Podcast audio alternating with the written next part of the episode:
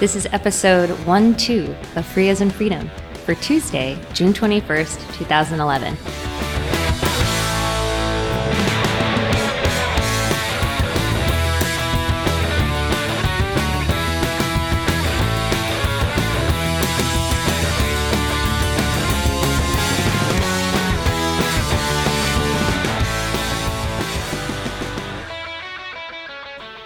Hi, I'm Karen Sandler. And I'm Bradley Kuhn. This is Free as in Freedom. And I'm back. Uh, yeah, people are asking for that. That's awesome. Well, they, somebody said that they liked Dan, but he already hosts all the other podcasts they listen to. That's true. He did a good job, though, and he's got that really awesome accent. Well, it's uh, it's just the way he talks. We talked about this on that one episode. Yeah, I could do an English accent, but I'd likely to sound like Dick Van Dyke. Yeah, well, it's, I, it's but it's only people in the U.S. and and Dan was surprised when I told him that that people in the U.S. think that somehow that accent sounds more uh, important. More important. Well, people in the U.S. think if you speak with a British accent that somehow you have more important things to say and you're smarter and all that. Well, Dan does have important things to say, and he is smart. but I didn't say that uh, in my in the little intro thing that we were in the common era. I know, I did that. that was well. I was trying to be more precise because you're not really precise about that point. About that point, I'm silent, but uh, I think everyone who is in the common era with us won't be confused. Well, but we have to think for the future, for archival purposes. Ha.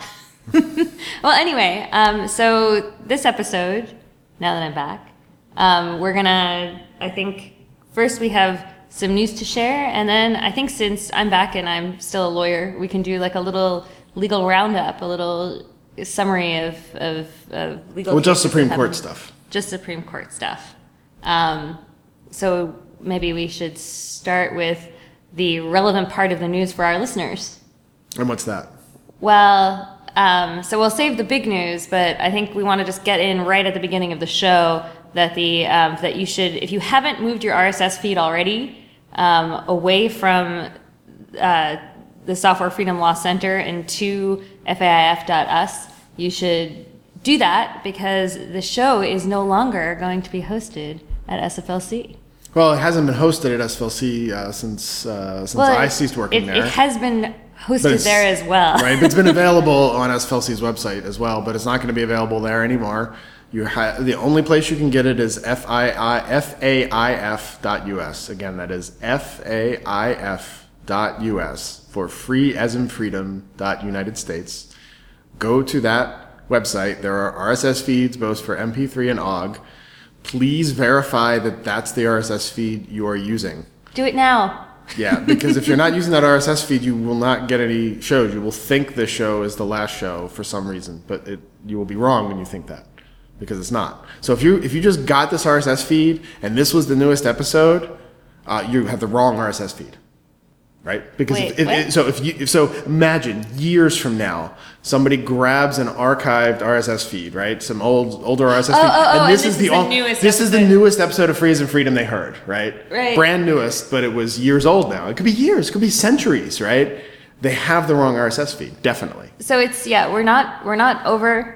We already moved before, really. We were already moved. um, we were already basically moved, but we were we were publishing on both places at the same time. But that will no longer be the case. right. Well, and the reason we were publishing, we're making the show available on the SFLC's website is because Karen was an employee there and was able to take care of it. Yes, and I'm still so why is- I'm still an employee at the Software Freedom Law Center, but not for very much longer.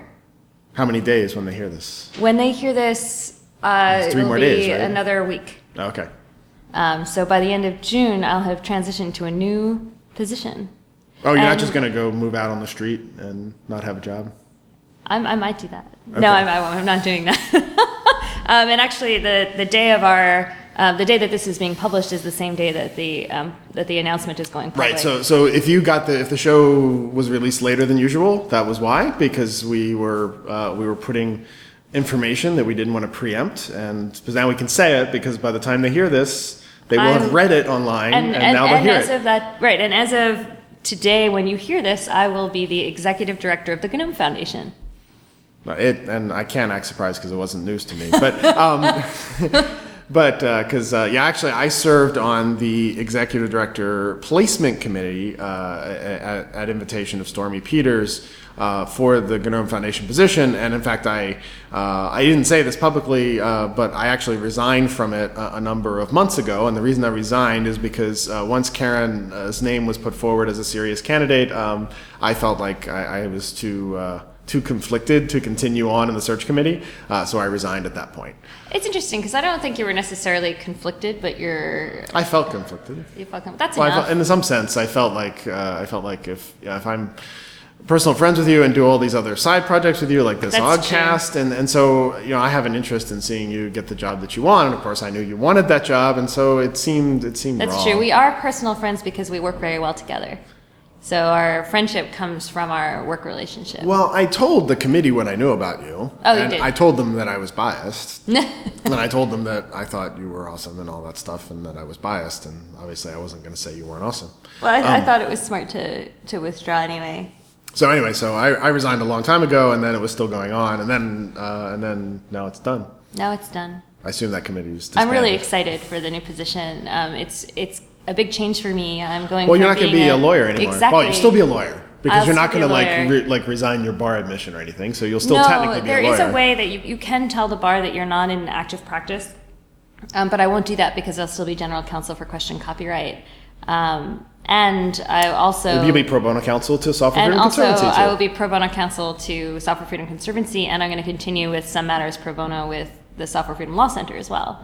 So you'll be like a serious pro bono for everybody. I'm going to try. We'll see how much time I have. Obviously, I have time for this. GNOME is, is going to be my top priority. Yeah, but, it's going to be a um, lot of work. Yeah, you're gonna. But that's what a lot of weekends are for, as you always say. Yeah, I guess that's true. I mean, I've been working on Bash on the weekends, so there's that's certainly not conservancy related. Um, although it is sort of FSF related, strangely enough. Although I'm a volunteer to FSF anyway. Oh, I was so- going to say, you know, your director position is a volunteer yeah, but position as well. it's not usual that directors work on random pieces of GNU software. I actually posted a. I haven't even checked today. I posted a really controversial message to the Bash development mailing list. Oh, Uh, really? developmentally controversial.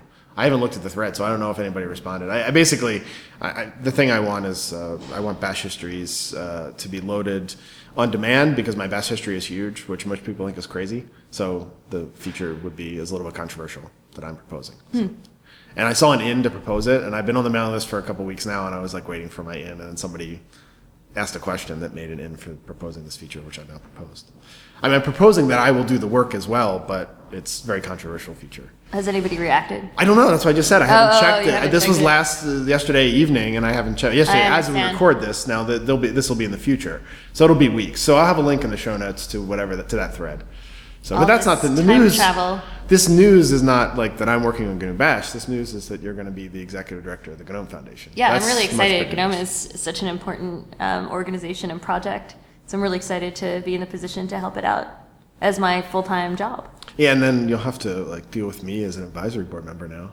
I will. because I'm I've Yeah. have since 2001, I think the end of 2001, beginning of 2002, been the advisory board member representing FSF, and it's in fact uh, when I left FSF as an employee in 2005, it was the one role that uh, RMS asked me to keep on as, and I kept on on that ever since then. So I'm still the GNOME Foundation's advisory board representative for FSF. So now I'm like on your advisory board. Well, that's really interesting. I mean, it's also going to be interesting for me because I have. I'm, I wasn't the representative for SFLC on the advisory board, but I did attend, I think actually two meetings. I think one in person and one at least partially by phone. So it'll be interesting to be in a, in a different role at those meetings. Yeah, although, um, yeah. But it's not always the executive director presenting at them. Sometimes it's other members of the GNOME Foundation board and Right. various other. Actually, they have the release team presents every time right before release too, so you don't have to like present every month yourself. Oh, that's good. I actually didn't You realize didn't know that, that? because Yeah. Stormy, uh, Stormy did present and run both of the meetings that I Right. attended. Yeah. And um, and I guess I should just take this opportunity to say, and I'll say it elsewhere too, that I'm you know I'm, it's going to be tough to fill Stormy's shoes. Um, she left a really You good actually- precedent. They require you to wear the shoes of the previous executive director. What if you're not the same size? Well, you know, I mean, there's no physical office, so what they do is they mail the shoes. But if you're not the same size, it doesn't work. I mean, how how does that work? That seems strange to me. I don't know. Statistically speaking, I might be the same um, size as Stormy, but uh, that's really silly. Yeah, I don't understand why you have to wear shoes. So, Um, but in any event, she did a great job and um, and uh, set a really good precedent, and I hope to um, to to live up to some of that. Follow some of her examples. Well, I'm glad that they've they've uh, finally placed somebody. I think that was the toughest thing Yeah. that GNOME's been going through. Uh, it- it's been a challenging period for the GNOME Foundation, and unfortunately, because of Stormy's departure, uh, they had to face that without an executive director. Uh, Yep. This whole stuff, Right. and I won't ask you to Including- comment on it. Including the launch of GNOME 3. I mean, Correct. in addition to some of the controversy that has come up. Mm-hmm. Yeah. Although I think some of the controversy, I, I want, I'm not, I'm going to make sure that I'm not actually asking Karen to respond to this because it'd be really unfair of me to bring up a bunch of GNOME stuff and ask her to respond today. But it's Before I'm even true- on the job. Yeah. but it's certainly true that the GNOME 3 stuff, I think, interrelated with the blow up with Canonical. I think it's Mm-hmm. all sort of one big interrelated puzzle of community issues that have come up in the GNOME community. Uh, and there was nobody there as a single leader to respond. There was lots of people responding from the community, but there wasn't an executive director. Right, and that's what I was going to say is that there have been a lot of good steps taken, and hopefully, when I'm, you know, executive director, I can help that, help with the good steps that have already been taken. Oh, you already So- sound like a political executive director's answer. It's uh, you're right, fitting right in the role. That's the kind of answer I give when people ask me controversial stuff about conservancy. You know, I, it's a very political. But in this case, I really mean it. Of course, you really mean it. That makes it that much more persuasive. That's really funny. But it's still a political answer. Uh, it's. I I guess unintentionally so, but. I think. Well, I, I mean, obviously, I have a lot of confidence in the GNOME community, or I would never have taken this Right. job to begin with. Yeah, I do think that these roles, uh, leadership roles in the free software community, are like being politicians. Uh, somebody said that to me once when I was at FF that I was basically a professional politician, and it kind of is true. Uh, I think that, that we have a very political community, and the leaders of the nonprofits have to, in some sense, be politicians. Not that they're they're necessarily elected by the general public, although in sort of a proxy way, you're you're elected because the board of directors is elected by the membership, and Yeah, then the directors definitely. appoint you. So Definitely. And the members are really the portion of the public that is interested. correct, yeah. So, Yeah. It's actually not that hard to become a GNOME Foundation member. You basically just have to be a contributor. I'm a member for Mm-hmm. my basically for my years of contribution on the advisory board. I was given a membership. On my application, I basically said I've served on the advisory board all this time, uh, and that, and that as as a response, they said yes, I could be a member. So that must be quali- qualifying me. So pretty much any contribution made, right, I'm not a member, but I probably could have been already. you could have been. You can certainly be now. Um, Yeah, well, sure. Yeah, I was telling you, you should become a member so you can vote for your own boss, right? you actually have a vote. If you become a GNOME Foundation member, you'll have a vote on who your boss is, or That's- bosses are. That's great. Yeah. Uh, you only get one vote though. It's not like you get extra votes. Yeah, just and there's because- actually a new a new Grand board recently elected too. They haven't. I, I think that it takes. They A, haven't been seated yet. no, no, and I think that the election's not closed until the day that this podcast is released. Anyway. Correct. Well, the, the election, the voting is done, but they do this Right. thing where you can challenge the result, and I think you have that's a week to great. challenge. Yeah. So Like the, they they're in publish the challenge results, period. and if you object to it, you have until you have a week to say so. Yeah, and they, they have a voting system that allows you to they they they don't use uh, first from the gate and all that stuff. They Mm-hmm. use they use a, a reasonable voting system where you rank uh, people in order you want them and then all that stuff. And then they uh, they also you can also it's all done with cryptography, so you can see. Uh, the actual votes and like Mm-hmm. each person has a token like so you can verify your own vote on the page through your token and people don't know that token's associated with you That's So- great. so yeah, actually, I didn't. I should go before the challenge period's over. I should go to the website and make sure my token's up there. I sure, I'm sure it is. I got the auto response, so Yeah. because I voted, of course, Of course. Because I'm a GNOME Foundation member. Uh, Yeah. So, big times for GNOME. I mean, new executive director, new board, yeah, it's new board every year. Or and every we're coming 18 up on the. I think Anyway. it's 18 months or something Yeah. like that. It's more than a year, um, and I think um, you know. And then they're coming up on the desktop summit in August Correct. as well. I'll be at the desktop summit, and you'll be at the desktop summit. I assume you have to be now. yeah, I'll be there. So- I haven't uh, booked my travel, but I booked my travel, so well, I haven't started my job yet. so yeah. There's direct flight. Well, you're not interested in direct flights. You you you. You actually seem to have more of a problem with international travel than I do, which is a surprise. Well, I get migraines, and Yeah. so it's better if I'm not traveling overnight when I have to work right mm. off. You know, get off the plane. Well, I used to try to not travel overnight, but now I just I just do it. And there's a direct flight from JFK to to Tegel. It's your last chance. You should fly into Tegel. It's your last chance, probably. well, Because actually, they're closing it, you know. oh no, I didn't know. They're closing Tegel Airport. Uh, there's another airport in Berlin somewhere else. I'm not sure where. No, I didn't know. Tegel's nice because it's really tiny. And, there's, and like you, you check in and your security gate is only for your flight, which is pretty cool. Oh, that is really cool. because then there's really no waiting at security because you're just with people. It's no more waiting than getting on the plane. Okay, I was making fun of Dan for keeping for going off topic with you, and now we're talking about airports. That's true, but but this is the airport for the desktop summit. So I'm talking, I'm talking about GNOME. That's people. true. That's true. have to But fly to it's still, Berlin. it's still a stretch. Okay, so Um, uh, so, so that's the news. So you'll be able to see Karen in her first public appearance as GNOME Foundation Executive Director at the Desktop Summit in August. Well, actually, Oh, you have an appearance well, before that? I'll be at. I'm, I'm speaking at OSCON. I'm actually jointly presenting a talk with uh, with Aaron Williamson, who's a SFLC lawyer who's been on the show many times.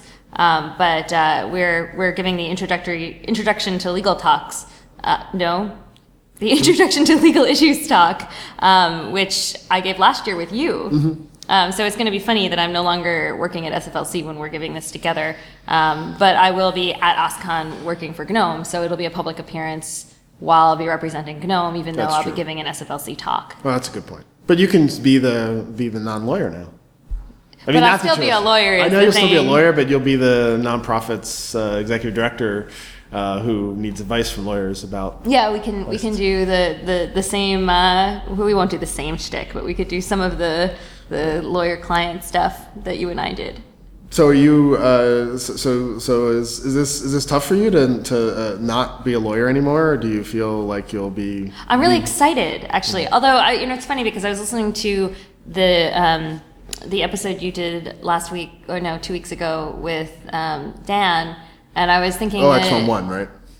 Yes, I was thinking that you, you know, that I would have had a much harder time having that um, that discussion because um, because when you're a lawyer to some of the to, to when you're when you're actively engaged as a lawyer for a client, it's really tough to talk about them unless you're speaking on their behalf. So it's tough to sometimes analyze permissions, and as you know, I'm I sometimes give legal advice to the Apache Software Foundation. I sometimes give advice to the Free Software Foundation. So you know, it's tough to give an opinion about things when you're not speaking in the role of representing your client. Oh, And, and- I'll still have that problem. I'm glad to take us very much on topic. I'm glad you brought up that issue. I'm going to take us off this thing about you not being a lawyer anymore because I want to, uh, because you weren't here last uh, episode. Um, there was no one to rein me in, and because Dan Dan's not the reigning in type, and so I said something that was incorrect. I didn't know it was incorrect at the time, uh, but I got a really hard time on Identica about it. In the first segment, when I was talking about the Red Hat situation, um, I pointed out that I wasn't sure how people got copies of all the source code for RHEL anyway Oh, without becoming a customer. section, yeah. And so, uh, as it turns out, uh, somebody pointed out to me that all the source RPMs are currently on Red Hat's website for RHEL, including for the newer versions, which I didn't know was true. I didn't know they'd released the source RPMs for all the newer versions, which, by the way, they aren't required to do by GPL because they have not distributed RHEL to the world, so there's no obligation on them to give the source code to the world. Uh, there was some discussion to it on Identica, and I'll link to some of the threads in the Did show Richard notes. Fontana correct you? Um, Richard Fontana, of course, being Richard, said that uh, that what I said was disturbingly incorrect, which I think is an exaggeration. Um, and in fact, I didn't know all the source RPMs were available. And historically, I will point out to those who are newer Red Hat employees, uh, employees like Richard Fontana himself, historically, RHEL sources weren't available uh, long ago uh, when RHEL was first a product initially in the in the early 2000s. So I was going based on what was true a long time ago. It's not true anymore. I don't know how long it's been untrue, but you certainly can get the source RPMs. Now, we did have a long discussion on Identica about how hard or easy it is to bootstrap CentOS or any other RHEL-like distribution from those source RPMs. Uh, and there's, we discussed about installation information. Is the installation information enough just from the source RPMs? Uh, not that it would matter because the source RPMs standing by themselves are GPL compliant. Therefore, it doesn't really matter uh, whether or not you can bootstrap RHEL because you didn't get distributed RHEL. So e- even if it's GPL v3 and you need the full GPL v3 installation information, uh, there's no obligation of Red Hat to give that out to the world, only to RHEL customers. So we discussed whether having, it was actually an interesting discussion about whether having the binaries uh, uh, having an installed system is actually an, a form of installation information, which it kind of is, because if you have the install system to examine, it, it informs you of how you're supposed to get things installed, right? Because you can examine what's there. Right. Whereas if you don't have an installed system, it's much harder to figure out how you're supposed to install stuff. Because we've always said in GPL, like if it's if it's trivial for someone skilled in the art to figure out the information they're supposed to have, then they have it effectively. Right. Um, so, so we talked a lot about that, and I'll link to all those threads in the show notes. Uh, but uh, so I, I was asked to issue a correction about what's available on Red Hat's website. I don't think that um, uh, I said anything incorrect uh, per se. Certainly, I think my analysis is still correct regardless. It just means it's it just means it's all the more strange that CentOS hasn't gotten their new version out yet because they do have the source RPMs pretty easily. So anyway, so I'm glad that you brought that up about 11 uh, 1 1 episode 1 1. It's not 11 episode 1 1. All right, why did I bring that up? Oh, I brought it up because um, some issues it, it's harder for me to weigh in on in, Right. in this. Well, will that change when you're at GNOME Foundation? Probably You know, not, probably because you not. have uh, ongoing obligations, even though you're no longer their lawyer. Exactly. Um, so basically, you know, there are. I mean, I was going to say there are actually ethical rules about that govern what lawyers, you know, how lawyers can act when they've represented clients, and there are duties not to disparage your your clients, even former clients. Um, and there are obligations like confidentiality requirements that that stay even if you're no longer representing the client. And it makes sense because you don't want someone who represented you yesterday to withdraw and then you know be able to publish all of your secret information online that's relevant to your case and then you know blow the blow the whole thing for your new lawyer. Um, it really doesn't make much sense. No usually this isn't really so much of an issue because so many of our clients choose to publish so much of what they do. But it is sometimes an issue and um, and and as a lawyer it, it behooves me to be a little bit more conservative and to not go out on a limb and say things about my clients just in case why you're, you're laughing at me I, actually, there's something else that's totally off topic. So your left hand has hit the the desk like four times and made a click from your ring, and I was wondering if it's because you're not used to wearing a wedding ring yet, because you've only been wearing it for a few weeks, right? It's true, and actually, I always make fun of you for playing with your ring, and I've been playing with it the entire Yeah, well, time. but I noticed you were hitting hitting the desk with it. I was thinking you're not used to wearing a ring on that finger, are No, you? I'm yeah. not. Yeah. so yeah, so I just noticed that. Um, so yeah, Karen is, is wearing a wedding ring now. She's really married. So anyway, sorry, I didn't mean to take off time. That's why I was laughing. it's no, it wasn't nothing to do with your saying, but the fact that you clicked the ring against the It's table, like this yeah, sound. Yeah, yeah. So uh, so yeah, you'll get used to it once you once Well, you've been actually, married. I was for a few wearing a ring on that finger. Oh, because you're wearing your ring. engagement ring on that finger. That's true. But so- it, it was a totally different ring. If I Yeah. yeah whatever okay. Sorry. Anyway, I didn't mean to take you off topic, but yeah we did. but that's what you do. Yeah. Um, in any event, so it, you know it'll change somewhat because over time the things that I knew or, or was involved in will um, will decrease. On the other hand, if I manage to do the pro bono work I hope to do, I'll still stay involved um, doing legal work. But I mean, I'll still. I, I think I have spoken out on a lot of issues, and I'll continue to do that. And um, and now my duties for GNOME will be, you know, will will come to the forefront. You have to anyway. be a politician for GNOME. You'll I'll have, have to, to do be a the politician for Gnome. you have to do the politically correct thing for for GNOME, which is your job now. So right? Yeah, I mean, it's your job to do what's what's right for GNOME, Yeah, that's exciting. which was kind of your job before as, Yeah, as their counsel. yeah. But, uh, but still, it's different because It now you'd be out there. So, so I mean, that's, that's so. So it's more of a. I, I think the biggest change is not really the kind of work because I think that that sort of the kind of detailed work matters a little bit less. But lawyers generally are not out there. I think in criminal cases maybe it's different, but in most types of cases, lawyers aren't out there like speaking for their client and saying No, things. No, but at well SFLC we sometimes were, um, you know. But I'm looking forward to having my public talks be about more substantive things instead of more legal issues. Um, I did it again. Sorry, I It's okay. hit the I, I, I just thought it was again. an interesting thing for our listeners to enjoy because they like the off-topic stuff. So they do these Some- remixes now. Some do and some don't. Well, there's the remix, the off-topic remix. You know, I haven't heard that yet. I'll have to listen so- to it. Well, it's just you. If you listen to the other episodes, you you uh, you heard it because it's all the same material. It's oh, just I stuff cut out. something from last time or from your episode with, with Dan too. Is that you said that um, that we only put in the time that we record, and Dan puts in all this editing time, which he does. And Dan, thank you so much. Mm-hmm. I, I wasn't there to thank you, and Bradley thanked you. So um, it's it's really amazing that you help us and um, make the show happen. But um, but you say, Bradley, that you don't put in any time other than the time recorded, but that's No, I- not true either. I said like we we prep briefly before it and then record, which I think is Yeah, but then you also listen to it and prepare the notes, which takes some time. yeah, that's true. And um, and I was going to say that because I don't put in that time as often as you do. That's true. You've done it a few times. I have done it sometimes, but usually it's you doing it. So I wanted to point out that you do put in more work than that. That's true, but that's only the amount of time it takes to listen to it. And what 'Cause I- reminded me to say that was actually that um, that I was going to say, are you going to link to it in the show notes? What, which one, what am I supposed to link to? Uh, what were we talking about? I don't know. Well, whatever we The remix. about. Okay, yeah. The yeah. off-topic No, I linked. I, re- I linked to it because it was the two two episodes ago, and so I think it I linked the one to the with next Matthew Garrett's talk, and it was Yeah. hilarious because the I, I don't know if it worked out this way, but it seemed like the amount of discussion you guys had about his talk was longer than No, it was stuff. it was about the same actually. Oh, was it? Yeah. Normally, when you and I have a speech, we just sort of briefly comment on it, and that's it. Okay. So um, so that's that's the announcement and news. So again, one final time, and I'll probably say it. Well, actually, not one final time, because I'll probably say it at the very end of the show. FAIF.us. That's where you got to be subscribed to to get uh, more Free as in Freedom. And if you've got ideas about GNOME or have anything you want to let me know, please feel free to contact me. Become a friend of GNOME. Yeah, and, and donate to Conservancy too. Um, but uh, yeah, so, so actually, um, uh, there's one top, one more topic on this stuff we should discuss, which is um, is, is the content of the show going to change? And I think the answer is mostly no. Yeah. I I think we'll continue to discuss uh, policy issues in the free software world more generally. Um, I think, frankly, we'll probably cover uh, more GNOME stuff than we used to, which is, I think is just fine. Uh, nothing wrong with that. We'll, we'll, we'll focus on the policy side of, of stuff more than just like talking about technology of GNOME or anything, because we don't want to. Uh, there's lots of technology podcasts out there that already cover that.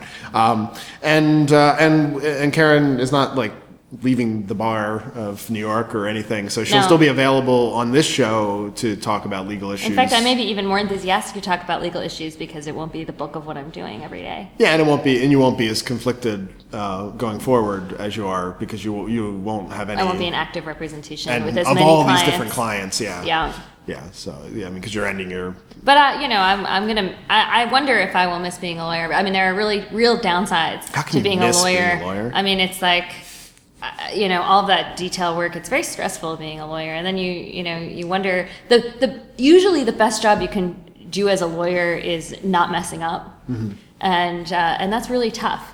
So I'm, I'm I'm not going to be. I don't think I'm going to be sorry to leave that behind. But um, but working at SFLC was really fabulous and uh, you know obviously that's how i got to know you that's how i got to learn much more about free software than i knew before i came in so i'd come in so um, anyway i'm looking forward to it and i'm sure we'll talk about it as we go forward Yeah, but I don't think the the the mission statement of our show stays the same. Yep. It's policy and legal. we were always kind of loose stuff. anyway we just talk about what interests us and we try Yeah, to keep it with a legal bent because that's where we're coming from Yeah, I mean, policy and legal are the two things I think that we're going to continue on doing. And, and there's no really sort of, I, I've sort of come to the conclusion our show is basically the policy punditocracy of free software. I mean, that's. Punditocracy. Yeah, it's, a, it's actually a Jello Biafra word. Oh. Um, but uh, he, well, actually, no, I'm sorry, it's not. I researched this at one point. It's not. He he used it a lot, but it was actually it actually been around for like 25 years before that. Um, uh, I I'll link in the show notes. I found this all this. I did research on this because I, I think I talked about this on another show. Now that I think about it. Anyway, um, but yeah, I sort of think of us as that. uh, That we're uh, we're trying to. I mean, we're a little bit talking headish, at least I am sometimes, but I think generally we're just trying to give expert knowledge about these kinds of questions that come up because I don't think a lot of people do that. Uh, Simon Phipps does a little bit of it on his blog, uh, but as far as uh, audio casting, we're the only ones doing that, I think, uh, in the free software world. Most of the other shows are about the news that's going on in the community or about the technology or something. And, and that's, I think, our niche, and I think we're going to stay in that niche. That's our plan, even though we're. i think we kind of can't help it Yeah, yeah. So. so okay So that's the plan going forward, and, and in that vein, we're so actually stick with us change your rss feed Yeah, but in that vein, uh, our next segment, we're going to be talking about uh, two Supreme Court decisions related to patents, and so it's the usual kind of fare you find in Free as in Freedom. dan please put in musical interlude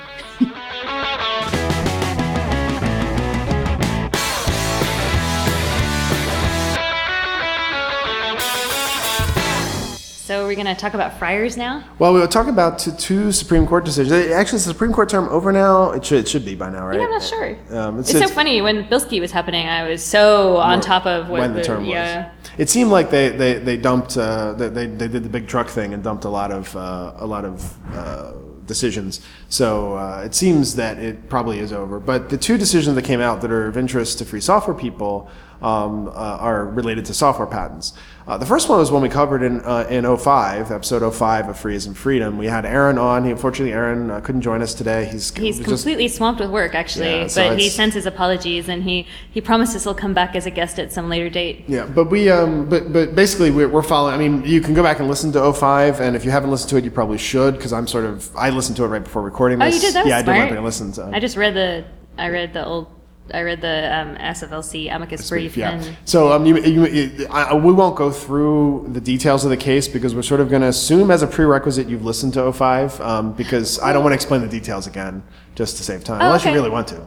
No, no, it's okay. I was just going to say that if you read the, if you, we're going to link to the um, to the decision, and the decision actually gives the summary of the case. So if you're that That's interested in it, you can just proceed on. Um, But we went into a lot more detail on 05 about about how it affects free software. So we're gonna I'm gonna assume Yeah. that as as as uh, so so I think it actually worked out not so bad. Well, it's Um, interesting. It seems to me because I want to ask. This is the question I want to It's ask not a good you. decision for us, but it's not a bad one either. Right, well, well, here's what I'm going to ask you. So, so, so the, first of all, the decision decision upheld that they were that, that it was uh, an inducement to infringe. Yes. Now, so but that part is standard was not upheld. Right, and that's what I wanted to ask you about because because uh, the, the standard we were so worried about uh, for free software developers was was would free software developers be considered in deliberate indifference um, because they don't do patent searches, they just write their Right. code, and they really can't. They don't have the resources to do patent searches, but they know there's probably patents out there they Right, have to and worry I about. haven't listened to our that old episode, Mm-hmm. but I seem to recall when I was reading this that you said that you were less worried about the case because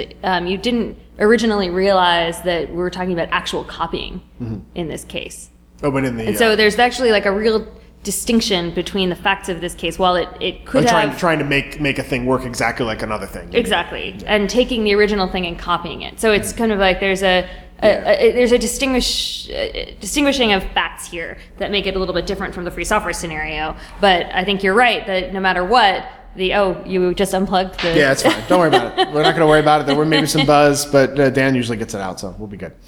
Um, I just made more work for Dan. Is really what I did. Um, Sorry, Dan. that's okay. So, so yeah, I think I think that um, the so so I I mean, I, but the interesting thing to me was this whole thing about, and, and this is I, I sort of saved a section here of, of part of the decision, and two in the decision part, um, they say, well. Um, they say they say the federal judgment must be affirmed because the evidence in this case was plain sufficient to support a finding in Pentalpha's knowledge under the doctrine of willful blindness. So it's a totally different doctrine. The dicta is all about willful blindness and how it applies. You know what? Let's just uh, Yeah, because for people who are listening to this, the basic facts of the case, because it's just going to be too confusing to listen to. The basic facts of the case was that the pen, sorry, was that Pentalpha was um, basically they bought a fryer overseas that was a that was a, a patented design in the United States. They bought an overseas model which didn't have and and the court says deliberately, which didn't have uh, patent notifications. They copied it except for the cosmetic elements. They then gave that fryer to a patent attorney and said,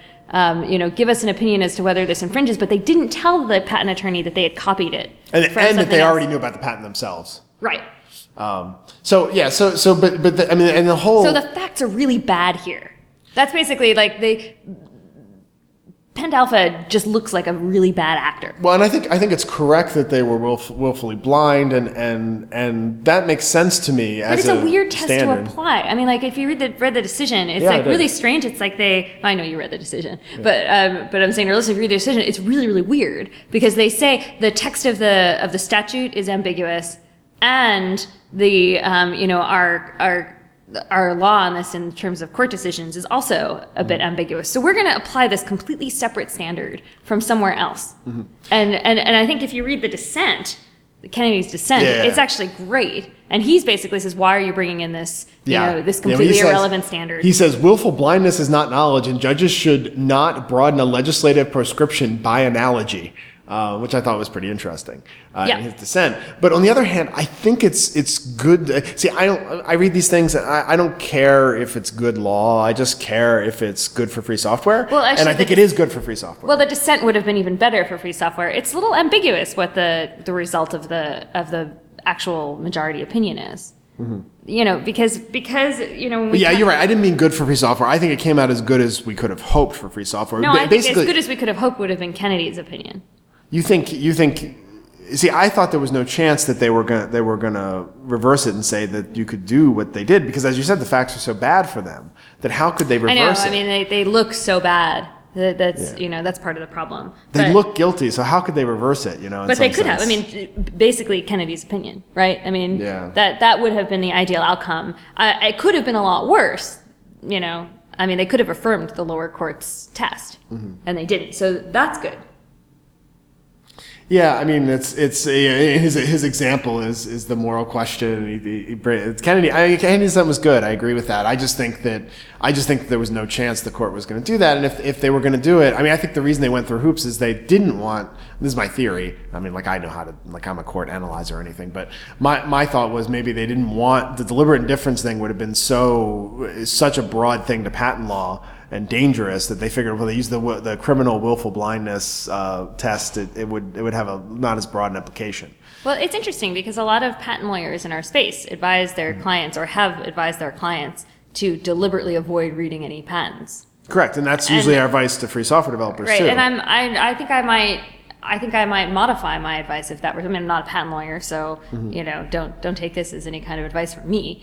But um, but I might modify that if I were a patent lawyer based Oh, on because this of this case. willful. The, so, Yeah. but but see, willful blindness to me, the way they were describing it in the opinion, I would think that willful blindness would be things like if you got a C and D, right? Well, I mean, I think this is. I mean, I think the advice of don't worry about patents unless there's some reason that you're, you know, Somebody's something has come to your you. attention that Yeah, there yeah. there may be something there. I mean, I think that probably still stands, but the the don't read any patents might, you know, that advice might be oh, altered. Oh, really? See, I think I think that that not reading pat. I mean, basically, it's not deliberate indifference to not read patents because it's so it's so difficult to read patents, and most people, and this is a problem with the patent system. I think this would be our argument if they, if somebody came and said, "Well, you were deliberately indifferent to this patent." Most people in the technology field can't actually grok what a patent covers by reading it anyway. I think that's right, and I think it's a fundamental problem of our patent system. Hmm. But I don't think that's particularly that's going based on the Supreme Court cases. I don't know that that's going to be particularly persuasive to a court.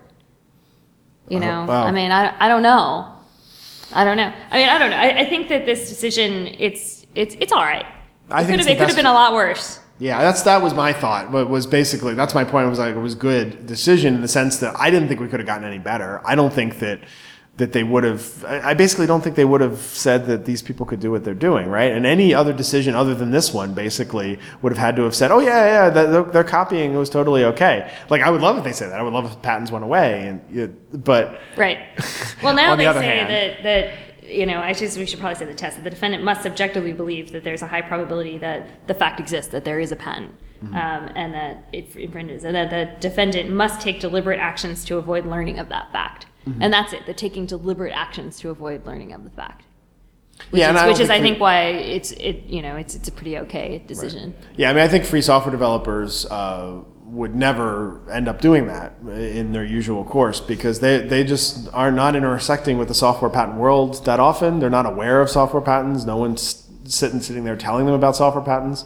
Um, although people, if they really want to, will go find a, a very very stupid thing I did very very early in my career where I posted a patent number to the GCC mailing list. That was really dumb. Um, uh, but uh, but other than that, except when that happened, You know, I actually didn't realize that. yeah, it's pretty embarrassing. Uh, I was such a moron. Um, You live, yeah. you learn. Yeah. So, um, so, so other than something like that, where somebody sits there, and and I, I guess one thing that that could come out of the decision really bad for free software is actually somebody could take my mistake and make it a strategy, right? So somebody who holds patents could uh, could sit there and post patent numbers and summaries to mailing lists. And then say, well, you were willfully blind because it was on your mailing list where you developed the project that you were told about this patent. So any any further I mean, action. I would by you- argue if you were a patent holder and you believed that your patents could be infringed, I mean, you would dutifully notify, and if it's a public list, Yeah, that's true. I mean, it, I actually think that a, a court would probably determine that to be really prudent, a prudent course of action. Yeah. Oh, that's true. But then, but then there'd be. I think under the old rule, old old uh, standard, they would have been in trouble anyway in that regard because they would have had a CMD and it would have been. You know, like if you're dutifully notified that you're infringing a patent, um, or that, or that, I'm sorry, that the patent holder believes you're infringing a patent, then you're you're in trouble under almost any standard as far as I think. if- I mean, I think that's. I mean, I think that's that's that's true under whatever standard. If if if if there's a, a duly held patent and somebody asserts that you're infringing and you are infringing, I mean, if somebody asserts that you're infringing on their patent, you should seek legal counsel. Right. Exactly. So, fortunately, that doesn't happen that much in free software unless you work in video codec space. Um, and so, and so you, you don't really run into this problem unless you're working on a project that deals with video codecs, in which case you know this problem well. Um, uh, but everybody else, uh, they don't. They, they, they just keep doing their work, and and the people who get these letters are actually your downstream, which is bad for your downstream, you know, and it can get you kicked out of distributions like Fedora. But on the other hand, it's not your problem as a developer; it's your downstream's problem. Um, it's still a problem. Yeah, and I'm not going to be working at the Software Freedom Law Center anymore, but um, you can still contact them at help at softwarefreedom.org if somebody does assert a patent against your, um, you know, against your free software project. Yeah, yeah, if you hear about that. So Yeah. we should probably talk about the, the second case, um, uh, which we never talked about on the show before, so we kind of have No, to well, explain I- it. you know, we usually have talked about the cases that SFLC submitted an amicus brief on, and SFLC didn't submit an amicus brief on this point. I think. But you were involved with one anyway. Yeah, I mean, I did contribute to the EFF's amicus brief. Um, I mean, I mean, I mean you personally. Um, yeah, yeah, yeah. I did. Although I wasn't named on the brief, I, I did contribute to Oh, it. good. Um, and uh, the That's EFF, cool. re- you know, used some of the um, the amicus brief language they used in Bilski and elsewhere, um, which I think I think this brief was uh, an opportunity to polish it all up, and I, I thought that the, the brief read pretty well. Mm-hmm. Um, and I was glad to get a chance to, to weigh in on it. And well, this is one of these funny examples Of too, agreeing where- with Microsoft. Where Microsoft's on, I look, look, I have on my notes there. Look, Microsoft on our side. Yeah. Um, I wanted to make sure I mentioned that because because because we we were on Microsoft's side again. Yeah, the funny thing was, is Microsoft used to be against software patents entirely back when they didn't have any. Bill Gates is on the record, public Yeah. record, saying he's against software patents in 1993. Um, not today, uh, but uh, yeah, it's uh, So in this case, Microsoft was sued, so they were Right. kind of painted into a corner. Right. Um, and but it's basically sued by a patent troll. Was it a patent troll? Actually, no. The, the, the company had a product, so it wasn't they a pure did, troll. yeah. And they basically Microsoft they sued Microsoft saying that Microsoft was infringing on their patent, and Microsoft's defense was, well, that patent was invalid because the invention was in use in the marketplace more than a year by the company itself. by the company itself more than a year before um, applying for the patent. And because the product was not free software, the source code was now unavailable for review anyway. so nobody knew what was actually in the um, in the in the product, and there was they were relying on testimony by the inventors, which were yeah, employees of I4I. yeah. So it's kind of funny.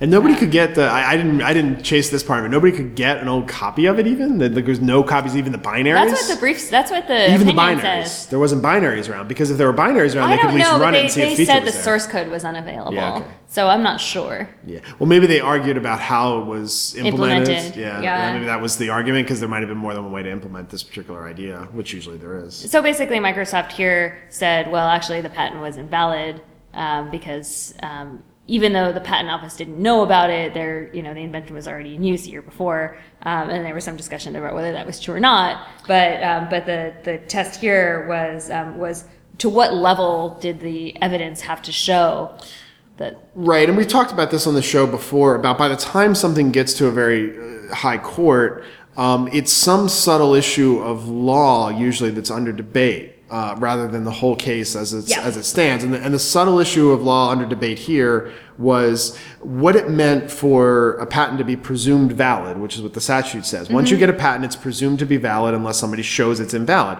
Then the question is, what what's the what's the uh, bar they have to reach to show it's invalid? Uh, and the debate of the bar was: is it the preponderance of evidence that's there, like when like in a like in a, a criminal trial, the preponderance of evidence uh, gives you preponderance means more likely than not. yeah.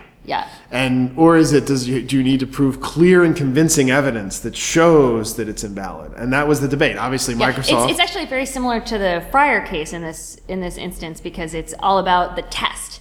Which test is the right test to use? And so, uh, and obviously Microsoft, because they're trying to make this patent invalid, because it, it presumably Microsoft Word infringes it, uh, they're trying to say, oh, all you need is to show a preponderance of evidence to show invalidity. And the uh, I4I people are saying, no, no, no, you have to provide clear and convincing evidence. And that was the, the question before the court, the, the Supreme Court, that is, in this case.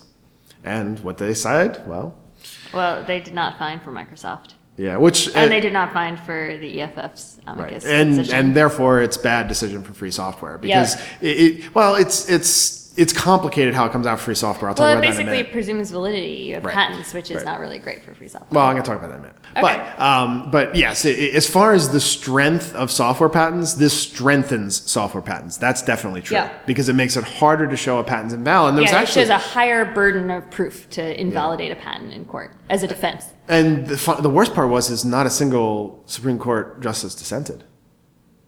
That was kind of horrible. One was recused, right? Or Yeah, the, the, I the like- cases yeah, yeah. One Yeah, was yeah. recused. Roberts apparently. I guess he holds stock in one of these companies because, or somebody he knows is involved. Yeah, I don't know the details on it because it just it just said like three times the decision roberts did not contribute to this decision roberts we swear roberts did not contribute now the funny thing was is there was um, there, there, there, this happens. We talked about this when we talked about the Bilski decision. There, there were different assents uh, uh, for different reasons, um, which yeah, there were concurring opinions. concurring opinions. Yeah. Yeah, yeah. I mean, uh, yeah. You don't say assent. I guess say concurring. Uh, yeah. So, that- so, so. Um, which means they had different rationale but came to the same conclusion. Right.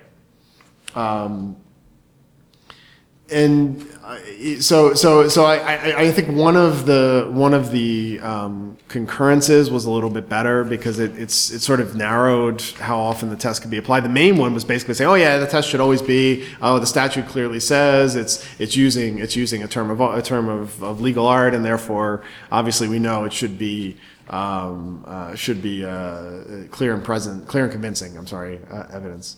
Um, but the one of the assents was a little weaker on that, uh, and that was helpful, I suppose, because maybe somebody can use that dicta in the future to say that it's it yeah, should be it's narrow. tough. They, all of these concurrences make it really tricky to understand What what, the the, law is and what the what the law, you know, Or- which or- parts of the case are applicable as the as law and which aren't. Yeah, it was Um, funny. Usually the concurrences aren't. Thomas wrote his own concurrence, uh, separate from all the, the all the other concurrences, which I thought. I guess, I guess people always say uh, Thomas never speaks. I guess he never speaks. It's not that he never writes, or is it rare for him to write as well um, on his own? Yeah, I'm not sure. Because uh, yeah, there's this story about how, how Thomas hasn't spoken. For, Yeah, for like they actually mean speaking in, In- the, in in the- the, arguments. Yeah, but he did write down, and he, he wrote he assented for no good reason. Basically, that's the way I read his assent. It was like, like I'm I'm I'm concurring with this for no for I don't really have a good reason, just because I I think it's right. That, that's kind of how it's. I, I thought he just wanted to clarify one point. Yeah, it could be. I I, I don't know. Maybe. But usually those things are, are worked out during the like during the negotiation. I mean, actually, everything I know about how this all works is from uh, Eben Moglen, uh, because so- he was a, a clerk in the Supreme Court for Thurgood Marshall. True. So you probably have to get more opinions to know for sure how it worked. But uh, but yeah. Anyway, it's um. I, I, I mean, this is a, a bad decision for the the, the re-examining patents. Actually, one of the main problems I had with the main main uh, group um, writing was that they basically said the same this this test applied both to the the patent office and courts. And that was troubling too. That like when you're in front of the patent office, you also have to show clear and convincing evidence mm-hmm. because the statute says. And I sort of saw the difference. And maybe I was just reading into this, but I sort of saw the difference with the concurrence was saying, well, you know, different agencies could use different stuff or whatever. But but the main. Well, I mean, I think they were arguing that because it was a defense, they shouldn't have to show mm-hmm. clear and convincing evidence because Right. it's a defense to infringement as opposed to proving validity of a of a pen. Right. So, um, I mean, there's some slightly small good news that the EFF made the, a lot of regarding jury instructions, but I think Yeah. generally the, the news isn't too shiny here. Yeah, I mean, my feeling is basically, well, I've talked about this that that if the patent system um, continues to get worse and worse, uh, it, it, long term, that's probably good for free software um, because it might be bad for us in the short term, but in the long term, uh, if companies realize that it's not in their interest to have software patents, because like Microsoft, here's a great example: Microsoft. Uh, and Jeremy Allison loves to point this out. Microsoft pays uh, is paid so much money in uh, in patent uh, patent litigation and patent uh, infringement suits. When these companies that do hold software patents start to realize that they're going to lose more than they gain from the software patent system. Uh, I hope that that happens to companies like Microsoft because then maybe they'll turn around and not be so pro software patent. I mean, IBM's gonna like bully people forever, No, but it's such a mess. I mean, the patent system is such a mess. I don't, and I'm- it's just gotten I'm- worse in all these court decisions. Right, This, and like, I'm a total string of court subscriber. Must get worse before it get better. That's my view. It has to get so bad that nobody wants to deal with it anymore. Um, and that's how we're going to defeat it because we're not going to defeat it by any other means. It's the only means left. It's not that it's the it's the best means. It's the only means left. Bilski, we lost. We're losing cases like this uh, for, for as far we weren't in them, but we're the community. I said I shouldn't say we there. It makes no sense. Uh, the the free software Well, community I is being injured by cases like I mean, this. EFF was going. I mean, Yeah. did have you know specifically was advocating for free software developers in its brief, Right. So my, and, my- and Apache Software Foundation signed on with EFF. Yeah, I, I know. I, I'm, but it wasn't when when you say we in a court case. It like it sounds like you're saying you're either the plaintiff or the defendant, which you're neither. We're we're we're amici here, if anything, and it's not us because it's EFF Oh, and right. Apache. But the point is, the free software community um, is injured by it. Uh, the decision being this way temporarily, but long term, maybe if it gets really bad, it will convince other people, convince proprietary software companies. Because if if just a large group of small proprietary software companies would band together, they could form a small business lobby to, to try and get rid of software patents. Because it's bad for small business proprietary software, just like it's bad for free software. Same reason. Anytime you're not big and powerful and can file lots of patent applications, you're kind of screwed in the patent system. Whether you're proprietary or free, it doesn't matter. Uh, and I, I just want to get to that point where people really feel that. Because I mean- proprietary people are like they sit there they're like they're like people who buy lottery tickets. They're sitting like, well, maybe someday I'll be a big powerful company. Maybe someday, maybe someday, and then I'll be like them, and then I'll then I'll have the advantage of this. But we got to change that mindset. Well, it's such a mess. We now have the situation where every, it, it's effectively like everybody's pointing a gun at everybody else. That's good. it's And, and and if all the proprietary software companies kill each other, there won't be any proprietary software companies left. And yeah, I mean, sue each other into oblivion. I'm for patent nuclear war. I'm for it. And I, on the other hand, hope we can still find a way to work together. nah, let's have patent nuclear war, and then we'll build. You know, once the nuclear war was over, Zefram Cochrane built the warp drive. We met the Vulcans, and everything was fine. it's funny. I now know what um, what we should uh, tell Dan to put as our humorous end. What's that? Well, oh, you'll see. Okay. All right. Well, that's that's my. I think that's the end of our. Uh, But you our should read these cases. I, I- I say this every time we talk about cases. It- It's it's you don't have to be a legal geek to understand and, and get some value out of reading them. I think they're generally fairly well written too. I mean, sometimes they're hard to understand, but I mean, there's some ba- sometimes background information, but like Karen said, they summarize the case at the beginning, and, and so you can get a real good sense. And once you've read a number of these, like I, I'm not a lawyer, and I've read a number of these now, it's very easy for me to read them, even when I'm new to the particular issue. I can understand. And and the key concept to understand is that I, I think the, the for me the key concept to understand was the Supreme Court's considering a very narrow question after lower courts have all decided on all the other issues. Yep. So once you know that, and you sort of look, and then you, your first thing to do when you read a Supreme Court decision is uh, is what issue is it they're considering? Because usually just one issue. And, and the other thing is that if it gets to the Supreme Court, it's usually fairly important or, or different. Right. I mean, it could be a, a subtle point of, you know, a legal issue um, that isn't too relevant in the Mm-hmm. everyday, but it, it, it wouldn't be going to the Supreme Court if it were minutia. Right. And so and so it's a really good opportunity to understand what rules will get created. It's And- also, if you're, if you're from the U.S., it's your legal system at work. oh, that's true. Yeah, which I always like to, you know, even not in my capacity as a lawyer, I just like to see how, you know, how my country runs. It's the judicial system. Do you know that No. Dana, that Dana Carvey joke where he says you can't say the word judicial without sounding like you're drunk? That's his. That's his That's stand-up funny. piece. Ju- ju- Judicial system, because it's hard say. Anyway, move your RSS feed. Yes. F-A-I-F dot U-S. Fife dot us. That is our website. You must go there. You must subscribe to the RSS feed. If you are hearing this and it's not June 2011, the middle of June in 2011, Well, what if you you're- are on the if wrong you're- RSS You feed. could be backlog. Yeah, but then you know because then you went and got the backlog from Right. something. But the point is that that if this is your most recent Fife cast sitting there in your little reader, you're you're on the wrong RSS feed. FIIF.us, Fife.us. Subscribe now.